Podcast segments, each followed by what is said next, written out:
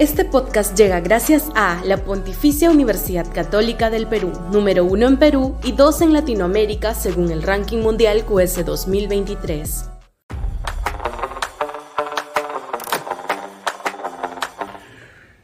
El engendro congresal. Sudaca, Perú. Buen periodismo. El Congreso se siente impune, cree que sus actos no generan consecuencias políticas, que su desprestigio no afecta a todo el establishment político, que las barbaridades que se perpetran y las corruptelas que se develan pasan debajo del radar de la irritación ciudadana. Porque en el caso de la presidenta Dina Boluarte se entiende de alguna manera su desaprobación, más allá de lo que haga, que haya sucedido a un mandatario que tenía la aprobación de un tercio del país y que además haya ocasionado las muertes conocidas justamente en las zonas castillistas es un pasivo que difícilmente la abandonará y que explica en gran medida los altísimos niveles de desaprobación que exhibe y de los que no se puede librar desde que asumió la posta presidencial. Pero el Congreso, ¿por qué tiene tan alta desaprobación? Es verdad que el fenómeno es global, que los legislativos no gozan de simpatías y que en el Perú en particular la gente lo aborrece.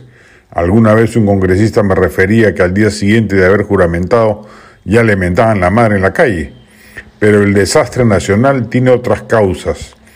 A los sótanos a los que ha llegado el Parlamento actual solo se llega con empeño y premeditación. Una tras otra, este Congreso ha dado muestras de mediocridad y corrupción, además de absoluta indolencia respecto de los pesares ciudadanos.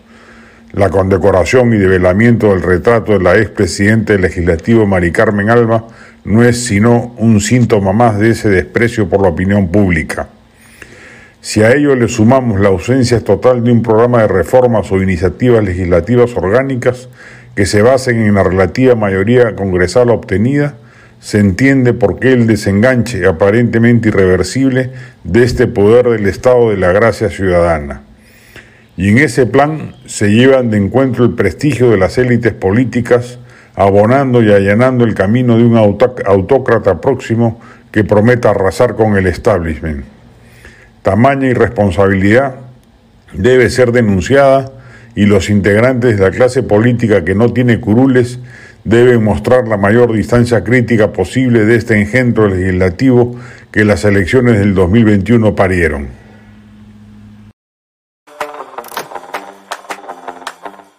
Este podcast llegó gracias a AFE, operador logístico líder en el mercado peruano que brinda servicios de almacenaje, transporte de carga, courier y cómics. Los puedes ubicar en www.afe.pe.